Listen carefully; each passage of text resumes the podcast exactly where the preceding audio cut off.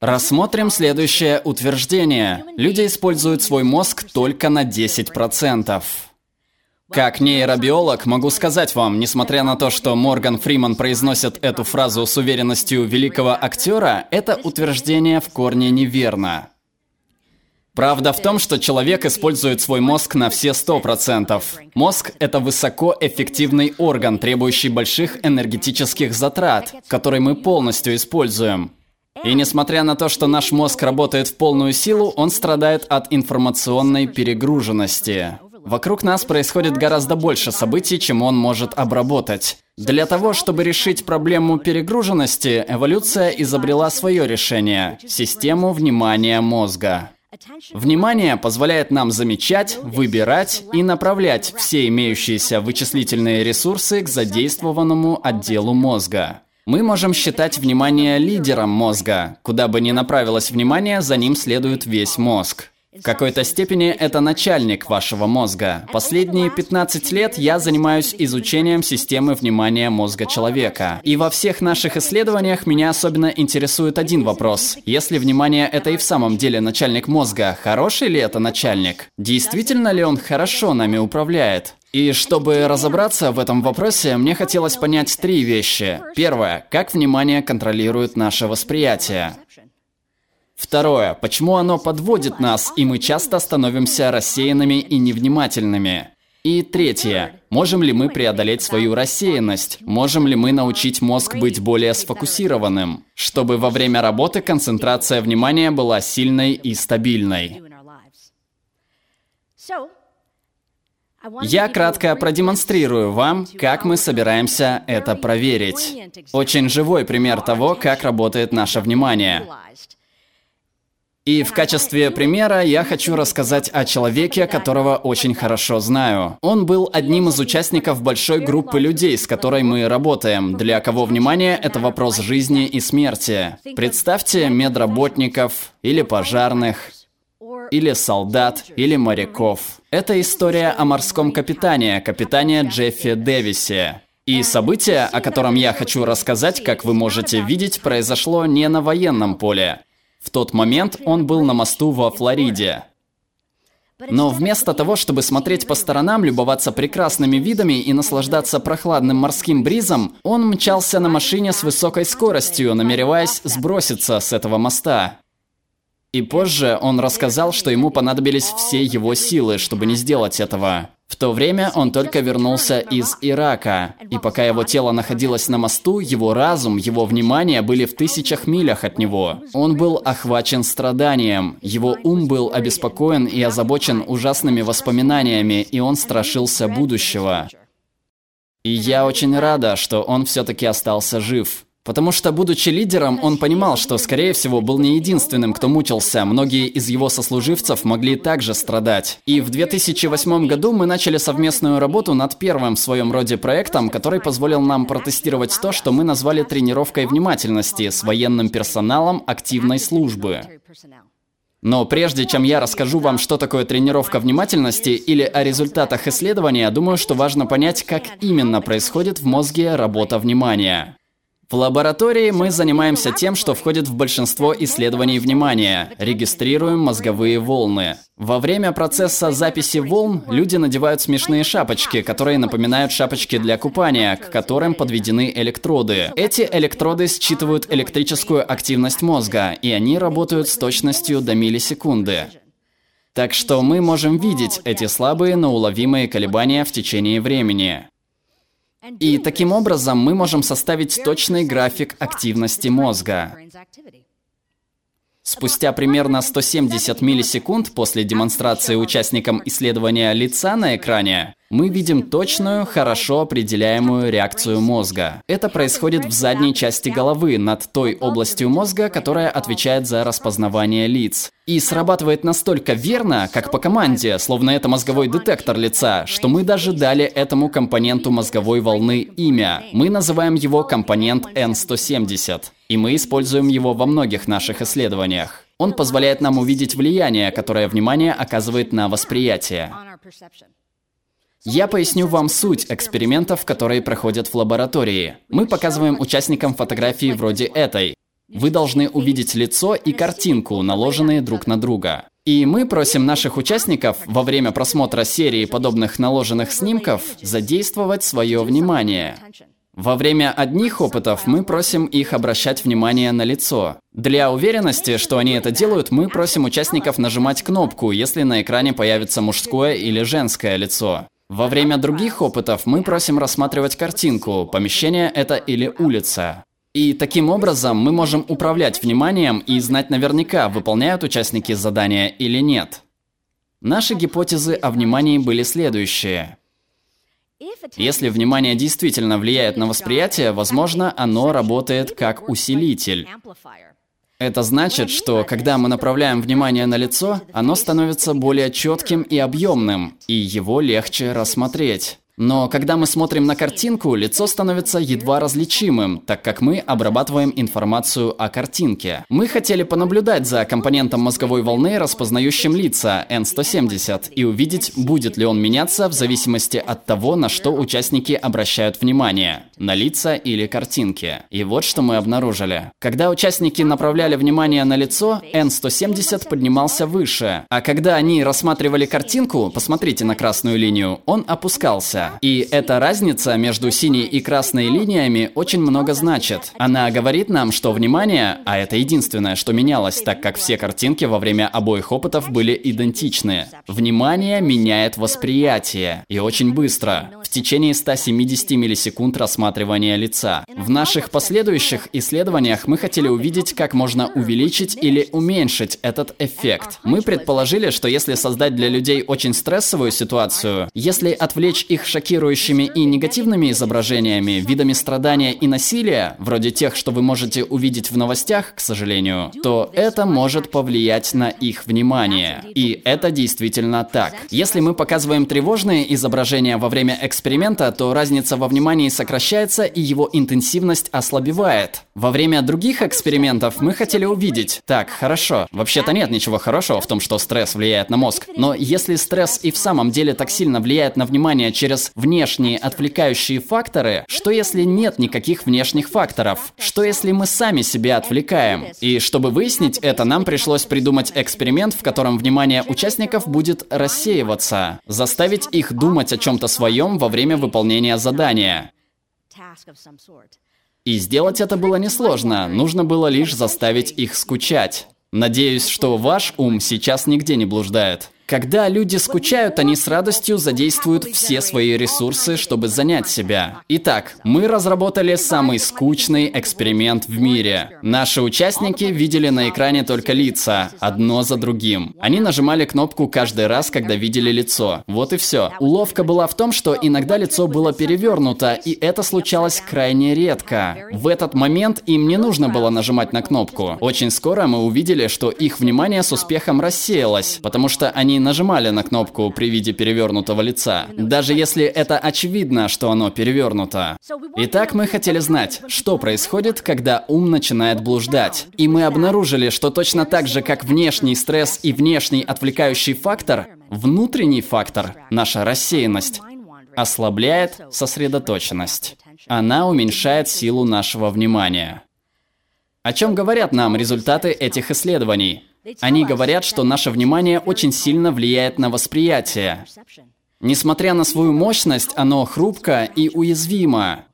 И такие вещи, как стресс или рассеянность, уменьшают его силу. Однако это результаты, полученные в лаборатории под строгим контролем. А как насчет реального мира, нашей повседневной жизни, прямо сейчас? Где сейчас находится ваше внимание? Чтобы привлечь его, я предскажу, что произойдет с вашим вниманием в оставшуюся часть выступления. Готовы услышать? Итак, предсказание. Из оставшихся 8 минут моего выступления вы пропустите 4. Это непросто, поэтому сосредоточьтесь, пожалуйста. Зачем я вам об этом говорю? Я действительно полагаю, что вы будете продолжать сидеть и внимательно смотреть на меня все оставшееся время. Но огромное число книг, которое продолжает расти, считает, что мы витаем в облаках, мы отвлекаемся от дела, которым заняты примерно 50% времени. мы можем слегка увлечься своими личными мыслями. И когда это происходит, наша рассеянность может стать проблемой. Не думаю, что ужасные последствия могут произойти с вами здесь сегодня, но представьте, что генерал пропустит 4 минуты военного совещания или судья пропустит 4 минуты выступления свидетеля. Или хирург, или пожарный отвлекутся от дела. Последствия в этих случаях могут быть очень страшными. Возникает вопрос, почему это происходит? Почему мы так часто отвлекаемся? Частично потому, что наш ум мастерски путешествует в прошлое и будущее. Он может с легкостью перемещаться во времени. Представьте, что ум – это музыкальный проигрыватель. Мы можем перематывать его назад, к событиям, которые уже случились. Или мы можем перематывать вперед, планируя свои следующие действия. И таким образом мы путешествуем в прошлое или будущее очень часто. И, как правило, это происходит неосознанно. Чаще всего мы этого не замечаем, даже если захотим отследить этот процесс. Вспомните, когда вы последний раз читали книгу, дочитали до конца страницы и не помнили, о чем шла речь. С нами такое случается. И когда это происходит, когда мы неосознанно отвлекаемся, возникают последствия. Мы совершаем ошибки. Иногда мы пропускаем важную информацию. Или не можем принять решение. Еще хуже, когда мы находимся в состоянии стресса, когда мы подавлены. Мы не просто вспоминаем свое прошлое, мы размышляем, переживаем или сожалеем о событиях, которые уже произошли. Или в состоянии стресса мы думаем о будущем, но не для того, чтобы продуктивно планировать, а для того, чтобы переживать и сокрушаться о том, что еще не произошло и, вероятно, никогда не случится. Возможно, сейчас вы думаете, ладно, мы часто отвлекаемся. Часто это происходит неосознанно. И в состоянии стресса, что еще хуже, мы отвлекаемся сильнее и чаще. Можем ли мы что-то с этим сделать? Я рада сообщить вам, что ответ «да». Из нашей работы мы узнали, что в противовес подавленности и рассеянности существует осознанность. Осознанность – это присутствие в настоящем моменте со всем вниманием и без какой-либо эмоциональной реакции на происходящее. То есть находиться в режиме воспроизведения, чтобы прочувствовать каждое мгновение своей жизни – и осознанность – это не просто концепция. Это практика. Нужно начать жить осознанно, чтобы ощутить преимущество. Значительная часть нашей работы – это предоставление программ, которые предлагают нашим участникам набор упражнений для ежедневного выполнения, чтобы развить больше моментов осознанности в своей жизни. Для многих групп, с которыми мы работаем, групп повышенного стресса, как я уже говорила, солдаты, медики, для них, как мы знаем, рассеянность может стать фатальной ошибкой. Поэтому мы хотим быть уверены, что наши программы доступны и не требуют много времени, чтобы тренировка была оптимальной и полезной. Во время прохождения программы мы отслеживаем, что происходит не только в их повседневной жизни, но и в сложных ситуациях, в которых они могут оказаться. Для чего мы это делаем? Например, мы предлагаем такие программы студентам в период сессии, или бухгалтерам в период сдачи налоговых отчетов, или солдатам и морякам во время боевых действий. Для чего? Потому что в этих ситуациях их внимание особенно уязвимо из-за стресса и рассеянности. А также это ситуации, в которых мы хотим, чтобы они были максимально собраны и хорошо выполняли свою работу. Во время наших исследований мы проводим для них серию тестов на внимательность. Мы проверяем их внимание в начале периода повышенного стресса и повторяем проверку спустя два месяца, чтобы узнать, есть ли различия, есть ли польза от тренировки осознанности, способны ли мы защитить от рассеянности, которая может возникнуть под влиянием сильного стресса. Вот что мы обнаружили. В период повышенного стресса, к сожалению, реальность такова, что если мы ничего не делаем, внимание ослабевает, и в конце периода стресса показатель хуже, чем в начале. Однако программа тренировки внимательности действительно может защитить. Их внимание остается стабильным, несмотря на то, что, как и другие группы, они испытывали сильный стресс. Но еще больше впечатляет тот факт, что если люди продолжают тренироваться, скажем, в течение 8 недель, и ответственно выполняют ежедневные упражнения на концентрацию, которые учат их присутствовать в настоящем моменте, со временем они чувствуют себя значительно лучше, даже в период повышенного стресса. И это последнее дополнение очень важно осознать, потому что оно означает, что упражнения на концентрацию очень похожи на физические упражнения. Если вы их не делаете, они не помогают. Но если вы тренируете осознанность, то чем больше практики, тем больше пользы. И я бы хотела вернуться к капитану Джеффу Дэвису. Как я уже упоминала в начале выступления, его моряки участвовали в самом первом нашем проекте по тренировке осознанности. И они показали именно этот результат, чему мы были очень рады. Мы предложили им тренировку внимания прямо перед их отправлением в Ирак. И по возвращении капитан Дэвис поделился с нами, что он почувствовал пользу от этой программы. Он сказал, что по сравнению с прошлым разом после этой командировки они были более сконцентрированы, они были проницательны, их действия были более скоординированы, и в некоторых случаях они проявляли больше сострадания к окружающим и друг к другу. Он рассказал, что почувствовал, как наши программы тренировки внимания помогают справиться с развитием посттравматического стрессового расстройства и даже способствует посттравматическому росту. Для нас это было очень убедительно. Так случилось, что капитан Дэвис и я, а это было почти 10 лет назад, в 2008 году, мы до сих пор общаемся. И он продолжает тренировать концентрацию ежедневно. Его повысили до звания майора, и он оставил службу в корпусе морской пехоты. Он развелся, чтобы снова жениться, стать отцом, получить степень МДА. И несмотря на все трудности, перемены и радости жизни, он продолжает тренировать свое внимание. И по воле судьбы, всего несколько месяцев назад капитан Дэвис перенес обширный инфаркт в возрасте 46 лет. Несколько недель назад он позвонил мне и сказал, я хочу поделиться с вами. Я знаю, что врачи, которые лечили меня, спасли мое сердце, но осознанность спасла мою жизнь. Присутствие духа помогло мне остановить скорую помощь, которая отвезла меня в больницу. Он сам это сделал благодаря ясности мышления. Он осознал страх и тревогу и не позволил им завладеть собой. Он сказал, «Моя осознанность сделала мне настоящий подарок. Огромным облегчением было узнать, что с ним все хорошо. Но еще больше меня порадовал тот факт, что его внимательность изменилась. Он превратил свой ум из ужасного начальника, его рассеянность чуть не сбросила его с моста, в сильного лидера и проводника, который спас ему жизнь». Закончить свое выступление я хочу призывом к действию. Он звучит так. Уделяйте внимание своему вниманию. Договорились?